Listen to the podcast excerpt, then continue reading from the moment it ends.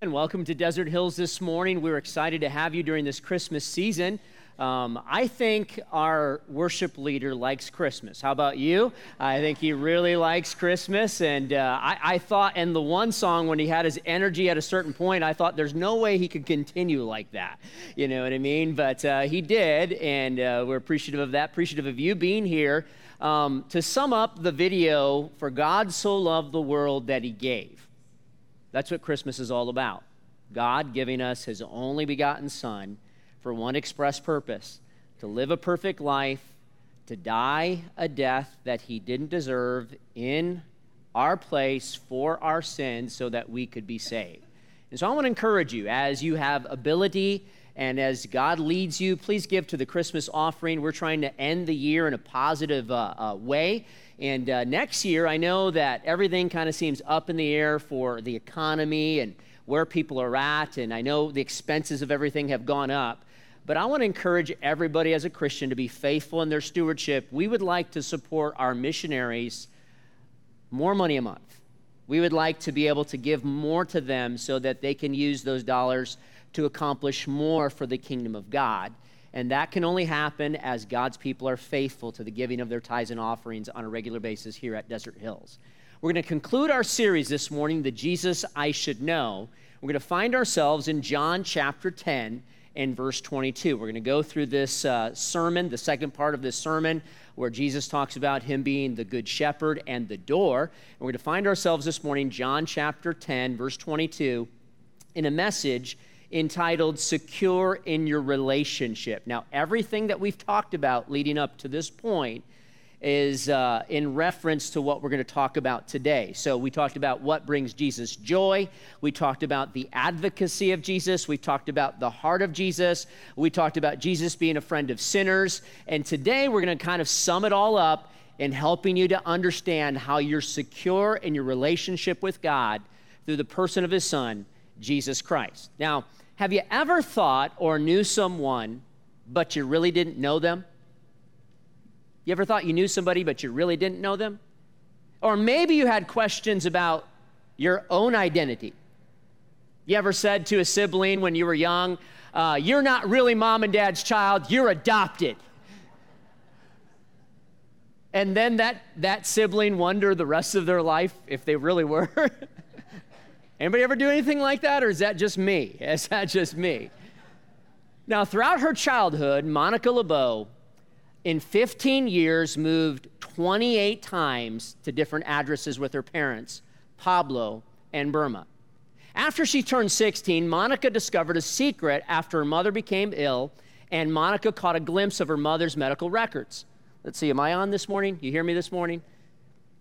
She noticed that Burma underwent a hysterectomy nearly two decades before she was even born, making it impossible for her mother to be her mother. Now, after confronting Burma, her mother, about this, Monica was told that one of her older half sisters was her real biological mother. After giving birth to Monica when she was 19, the sister gave her up and let Burma and Pablo raise her instead. However, when Monica questioned her sister, she was informed that Burma's story was a complete fabrication and lie, and that Monica's real mother had actually sold her to the LeBeaus in exchange for a bus ticket. Now, the story got even more bizarre when Monica found out found her old birth certificate, which stated she was born in Chicago, but listed no hospital, listed no doctor, and had been filed when Monica was seven years old.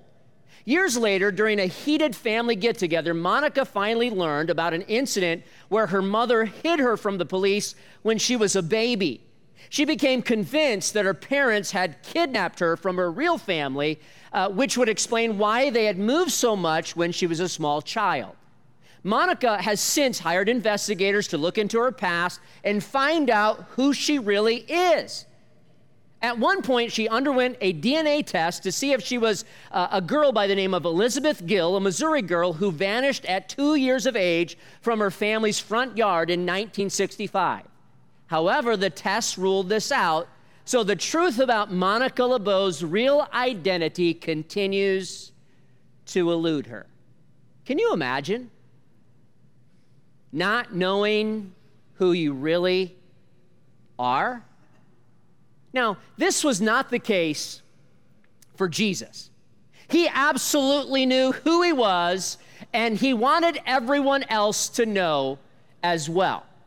Now, as we come to chapter 10, some would call this one of the most important times in Jesus' ministry. Most would agree that this is the last public teaching before his triumphal entry into Jerusalem several months later. Now, it seems that this is Jesus' last effort to get his opponents to understand who he is, and he's wanting them very intently to understand his identity. And so the Bible says in verse 22, and it was at Jerusalem the feast of dedication, and it was winter. And Jesus walked into the temple uh, in Solomon's porch. Now, the feast of dedication was about two months after the feast of tabernacles. Now, this feast commemorated the rededication of the temple in 164 BC. The Greek Seleucid king Antiochus Epiphanes had forbidden the Jews to continue to practice Judaism and had tried to force them to worship Zeus. He set up an altar in the temple in Jerusalem and sacrificed a pig on this altar on the 25th day of Chislev, December 167 BC. This led to the Maccabean revolt. Mattathias initiated it, and then it carried on under the leadership of his son, Judah, Judah Maccabeus, Judah the Hammer. The revolt was successful, and the temple was restored and rededicated with a proper sacrifice being offered once again on the 25th day of Chislu, the 25th day of December, 164 BC, three years later. Now, an eight day feast was held that continued each year from that time it is known today as Hanukkah. Now, a hallmark of this festival is the lighting of lamps and a sense of joy. The lighting of lamps and a sense of joy. I guess the Christian version of it. Jesus was hoping that religious leaders would finally experience joy and recognize the light of truth. It was during the Feast of Tabernacles that Jesus gave the teaching at the beginning of chapter 10, where he spoke about being the good shepherd and the door. He now gives this teaching in our text on the 25th day of December, just months before he was crucified. Now, his teaching in a, he's teaching in a structure of the temple known as Solomon's colonnade or his porch. It was a place where not just Jews, but Gentiles could come because it was not officially a part of the temple. And again, he's wanting to clear up any misunderstanding concerning who he was. The leaders have surrounded the place where he's teaching. Notice verse 24. The Bible says, Then came the Jews around about him. In other words, they surrounded him so he could not escape. They cornered him.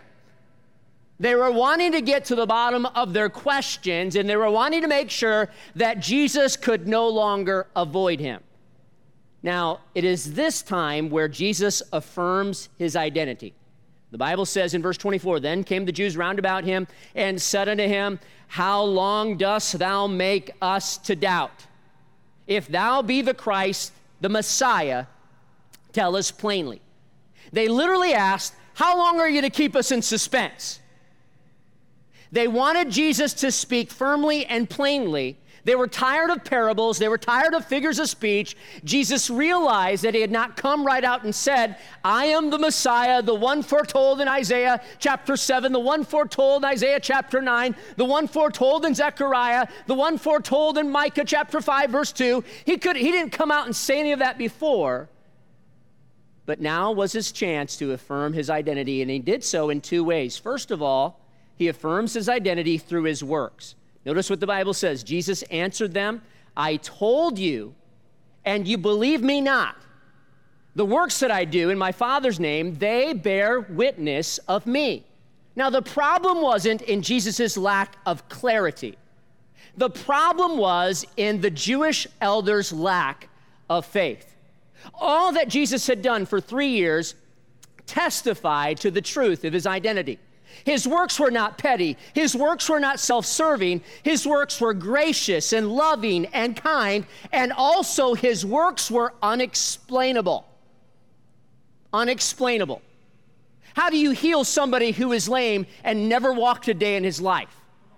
How do you cause the blind to see? How do you cause the deaf to hear? How do you cause those who cannot speak to speak and to sing? How do you raise the dead if there's not something unique and extraordinary about you? And his works brought glory to the Father. Later in our text, Jesus said in verse 32, uh, Many good works have I showed you from my Father. Jesus clearly wanted them to examine his life, his body of works, and therefore assume rightly that he was the Messiah. And again, later he says in the same message, verse 38, But if I do, though ye believe me not, believe the works, that ye may know and believe that the Father is in me, and I in him. You see, the problem was the Jewish leaders were looking for a political Messiah. Kind of like what some of us are doing today. We're looking for a political Messiah, someone to deliver us from our problems. But let me just say this the Messiah has already come. And if we're looking to a man, a political figure, to redeem us from our bondage, if you will, we got our sights all wrong because there's only one Messiah. His name is Jesus. They were looking for one who would release them from the shackles of Rome. Now, at the, at the time, commemorating Mattathias and Judah Maccabeus is freeing of the Jewish people from the strong hands of the Greeks, Jesus appeared nothing like them. Jesus didn't meet their expectations of a messianic redeemer, but he should have. 700 years before Jesus came, Isaiah prophesied in Isaiah chapter 35 and verse 3 Strengthen ye the hands of the weak and confirm the feeble knees. Help them to understand. Verse 5 The eyes of the blind shall be opened, the ears of the deaf shall be unstopped. Uh, then shall the lame leap as a hart, and the tongue of the dumb shall sing. For in the wilderness shall waters break out and streams in the desert. That's a messianic prophecy. And in his works, Jesus opened the eyes and the ears of the blind and the deaf. He caused the lame to walk, and those who could not speak, he caused them to sing. And in the deserts of Judea, in the deserts of Palestine, Jesus caused there to be living water that was forever springing in the soul. You see, Jesus affirmed his identity through his works, and Jesus affirmed his identity through his words. Now, the Jewish rulers didn't have enough faith to believe Jesus' works nor his words. But notice what Jesus says in verse 26 But ye believe me not, because you are not my sheep. You are not a part of my fold, as I have told you. Verse 27 My sheep hear my voice, and I know them, and they follow me. You see, the call of Christ brings people into a new relationship with Jesus. Jesus said, I know them.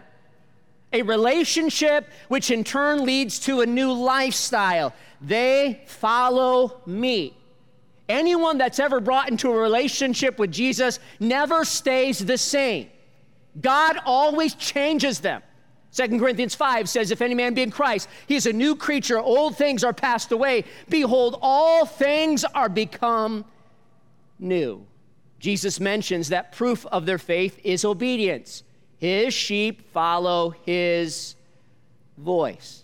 Just like he had said two months earlier in John chapter 10 and verse 3 To him the porter openeth, and the sheep hear his voice, and he calleth his own sheep by name, and he leadeth them out.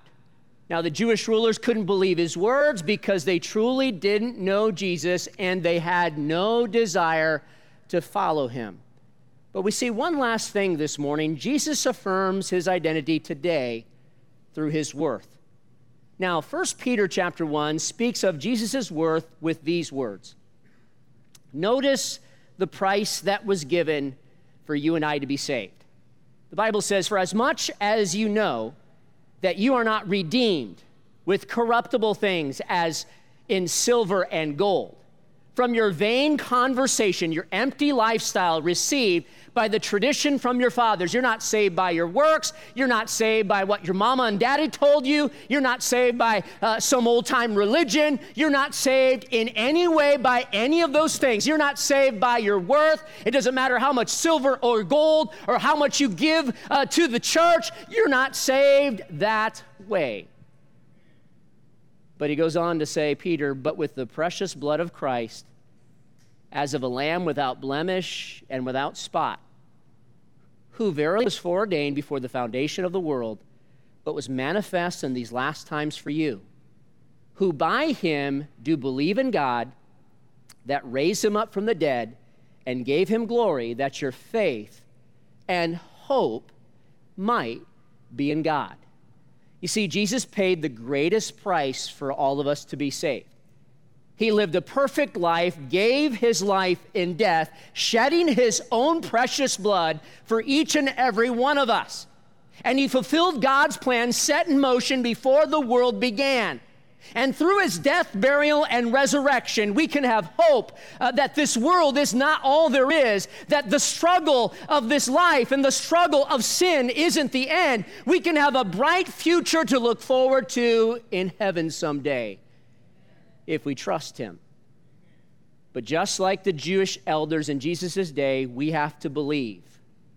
We have to believe his works, we have to believe his words which brings me to a question this morning Have you? Have you?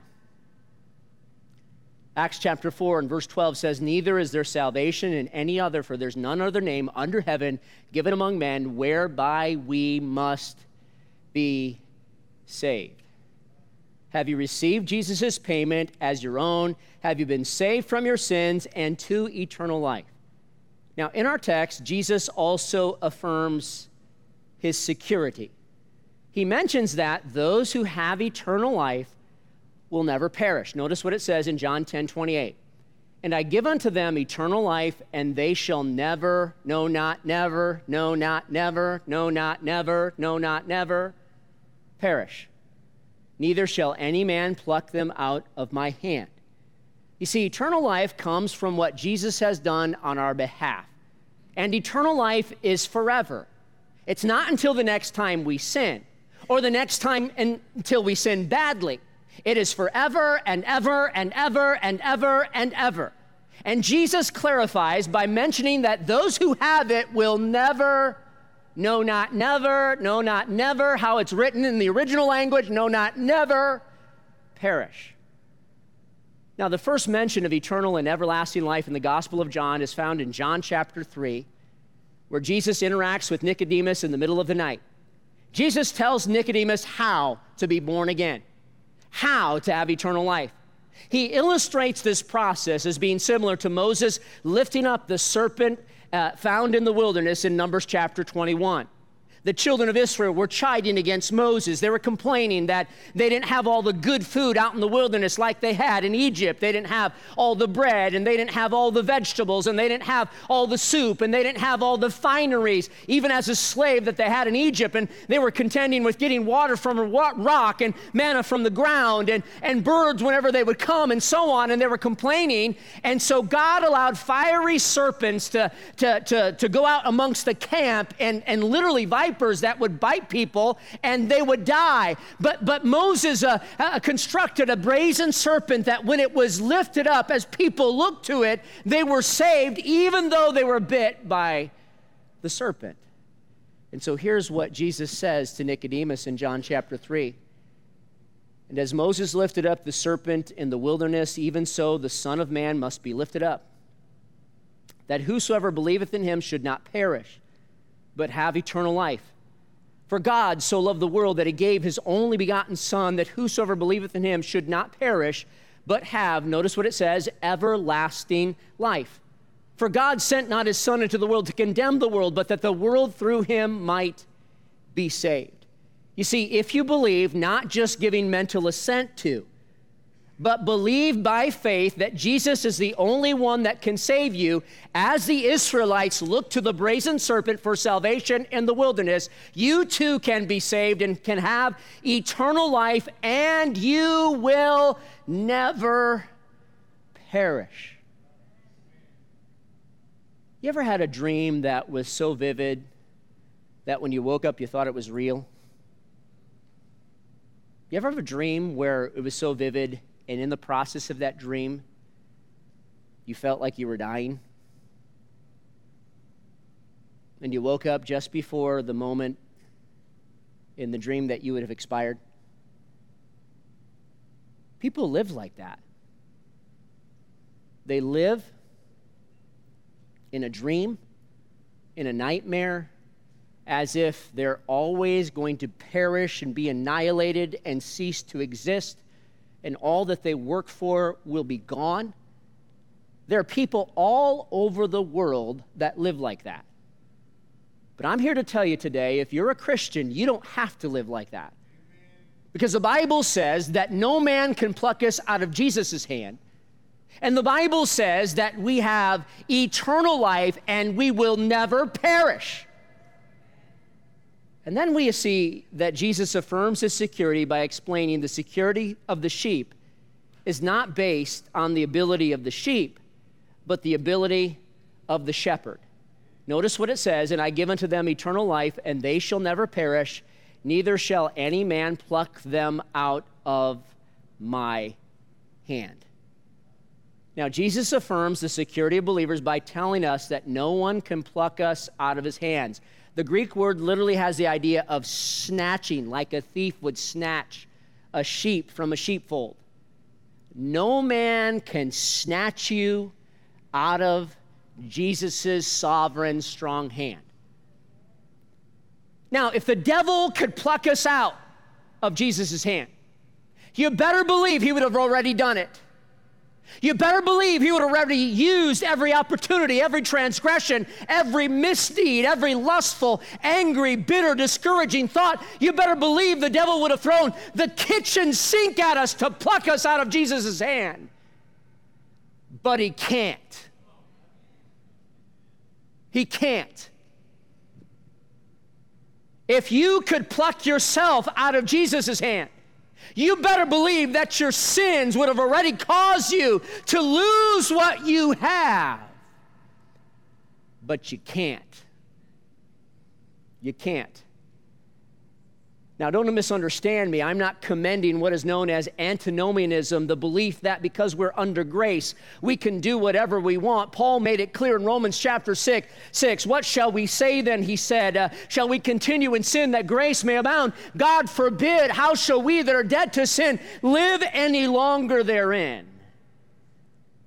But every one of us needs to understand that our salvation isn't a work that we can produce nor is our salvation a work that we can keep. Salvation is a work that God has provided through Jesus Christ. And our security isn't based on us, but the ability of the shepherd to do what Jesus has said in giving us salvation and keeping it. Now, here's how Peter described it in 1 Peter chapter 1. I love this. He says, Blessed be the God and Father of our Lord Jesus Christ which according to his abundant mercy hath begotten us again unto a lively hope by the resurrection of Jesus Christ from the dead. To an inheritance, the Bible says, incorruptible and undefiled. And notice what it says it fadeth not away. It never gets old. You can't lose it. Reserved in heaven for you. Notice the next verse. I love this. Woo-hoo. Who are kept by the power of the church, who are kept by the power of our baptism, who are kept by the power of our deeds. No, who are kept by the power of God. Because I believe in eternal security, some would call me a Calvinist. Because I believe in free will, some would call me an Arminian. Now, I mentioned Calvinism, I mentioned Arminianism, And some of you are thinking, I have no idea what you're talking about. There are books that I'll talk about here at the end that will help give you a better understanding of this, but as quickly as I can, Calvinism has five basic points. They believe in total depravity. Now, they believe that you're so depraved and I'm so depraved, we don't have free will. We can't make a decision. Now, I believe I am depraved. I believe that I can't save myself. I believe as a sinner, I am undone and I'm unclean, and that's why I need a Savior. Calvinists also believe in unconditional election. In other words, if God has elected you to go to heaven, there's nothing you can do to hasten it, and there's nothing you can do to stop it. They also believe in what's called a limited atonement. In other words, they believe that the atonement that was given is just limited for some although we believe that Jesus died for all. Now, you can get technical and semantical and understand that Jesus died for all, and only some will ultimately receive the message of the gospel through faith and be saved. And you can get real semantical about it, but then they believe in irresistible grace. In other words, it's not free will, it's not you making a decision, it's God allowing regeneration to happen before anything like a decision takes place and giving you faith. And then after that happens, God's irresistible grace uh, swoons you into salvation. Now, you may say, well, you're wrong about what the Calvinists believe.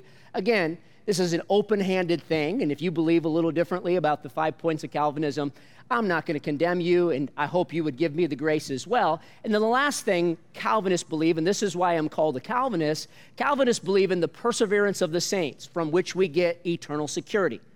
Now, Calvinists are really staunch in their beliefs because they believe that the sovereignty of God trumps everything. And I believe in the sovereignty of God. In other words, God's ability uh, to cause or allow things to happen in our life. And by the way, Calvinism is spelled wrong. It's I instead of A. Amen? Uh, uh, but, uh, and then we have the Arminians. The Arminians emphasize the holiness of God and personal holiness, so they believe in two things. They believe that if you do not live up to a standard of personal holiness, that you can lose your salvation by two ways. Recurring regeneration means you get saved, you get lost, you get saved, you get lost, you get saved, you get lost, and so on. And then they believe in something called the apostasy theory, which you can get so bad, you can have salvation, and you can get so bad that God decides to apostatize you, to, to, to cast you away, never to be saved again. And I've talked with these preachers that believe in the apostasy idea, and I'll say, well, well, how bad do you have to get in order to apostatize? And they always talk about the same guy. I knew a guy once, or heard about a guy, and he got so bad and away from God, and, and he ultimately lost his salvation, but they all talk about it seems like the same guy. Now, I believe as Christians we ought to live holy lives. The Bible says, The grace of God that bringeth salvation hath appeared to all men, teaching us that denying ungodliness and worldly lusts, we should live soberly, righteously, and godly in this present world. But our holiness isn't the fruit of living, but our holiness is ultimately, excuse me, the fruit of living in the gospel and in our salvation as opposed to something we produce. Did you get that? Our holiness is the fruit of living in the gospel or our salvation as opposed to something we ourselves produce.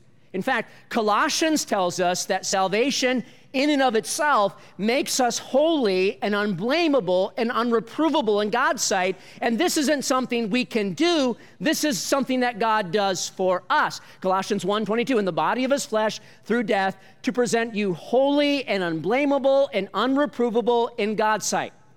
Now, if God makes us righteous, how can we make ourselves unrighteous? And we have to grasp and battle in our minds this question Is salvation a work of God or is salvation a work of man? If salvation is a work of God, there's nothing we can do to gain it, and there's nothing we can do to keep it. And I believe salvation is a work of God. And yes, we believe in the sovereignty of God. God sovereignly ordained Jesus to die for the sins of the world. He illuminates people to the truth of the gospel through His Spirit. He gives them faith to believe, and we respond to the truth by faith, free will, and then are saved. Now, if I can have free will as God's child to go against Him, as a child, how can I then not have free will to choose or reject him in salvation? Now, I'll just say very plainly and honestly I don't have to be a Calvinist or an Arminian, nor do you. I call myself a traditionalist, or some would say a biblicist. I'm also a Baptist. Let, me, let me ask you something real quickly. This is real technological and thorough here this morning. Uh, who baptized Jesus? John the. Who baptized Jesus? John the. So, what's that make Jesus? Ooh.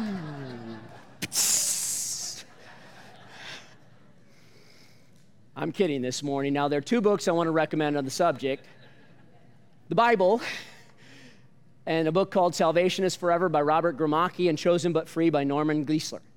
Now, the point is this we are secure. The security of the sheep is based upon the ability of the shepherd.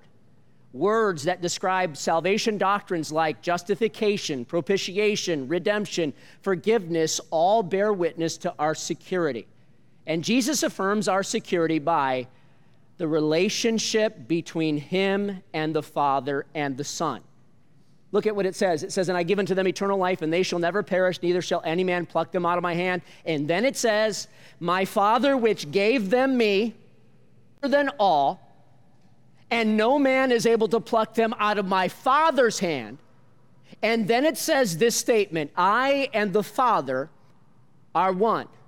Now, the flock has been given to the Son by the Father, and the Father stands behind the Son in his guardianship of the flock. So, the forces that oppose the child of God uh, have to confront the awesome and limitless power of the Father, who is, the Bible says, greater than all.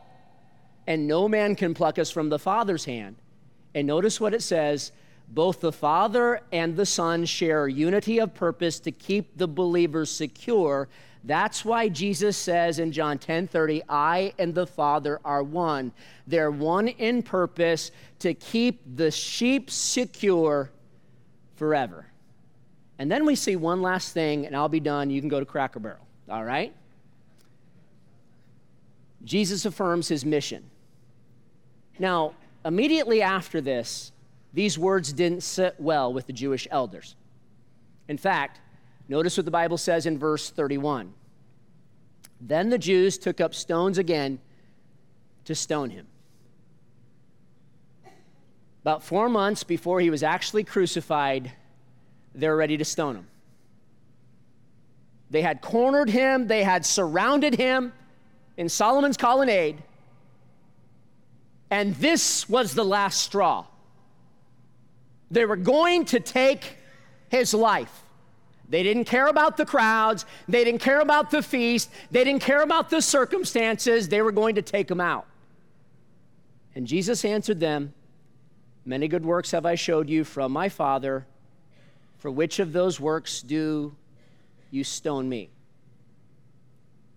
Knowing he was cornered by the Jewish elders, knowing they wanted to kill him, knowing their hearts were hardened towards him he shows his heart towards them by patiently, lovingly answering their questions.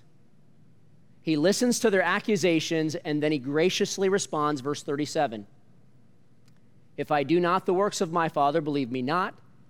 Verse 38 But if I do, though you believe me not, believe the works, that you may know and believe that the Father is in me and I in him. Now, there was no way they could deny the miracles that he had done. There was no way to deny the crowds that were moved. There was no way to deny the lives that were changed because of his ministry.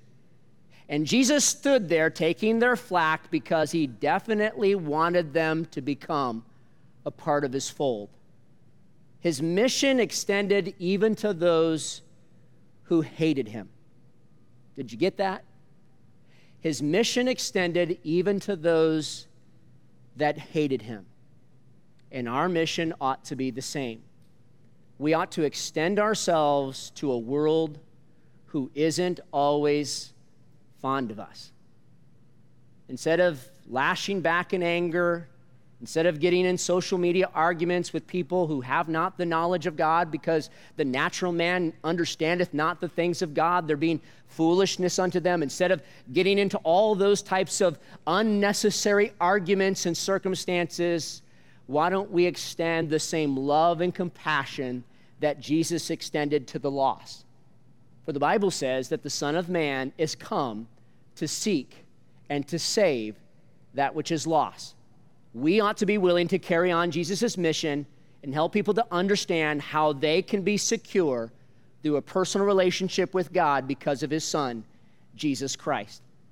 Now, in every area of life, we wonder if we have security. We hear of people anxious about job security. All of us are currently dealing with economic security. We often wonder about relational security between husbands and wives, between friends and family. We have ups and downs in life, and we wonder about emotional security. But there's one thing that we don't have to worry about as a believer in Jesus Christ that is eternal security. Eternal security. You see, if you're truly born again, no man can pluck you from Jesus' hand. And absolutely, no man can pluck you from the Father's hand. So, Christian, I want to encourage you be confident in your relationship with the Father because of the Son. Live in the resources that have been given to you because you've received the gift of salvation, and let the truth of eternal security change your life. And share the truth with others so that they can have a relationship with God the Father through His Son. What a better time to do it than a time when we celebrate God giving us the gift of Jesus Christ.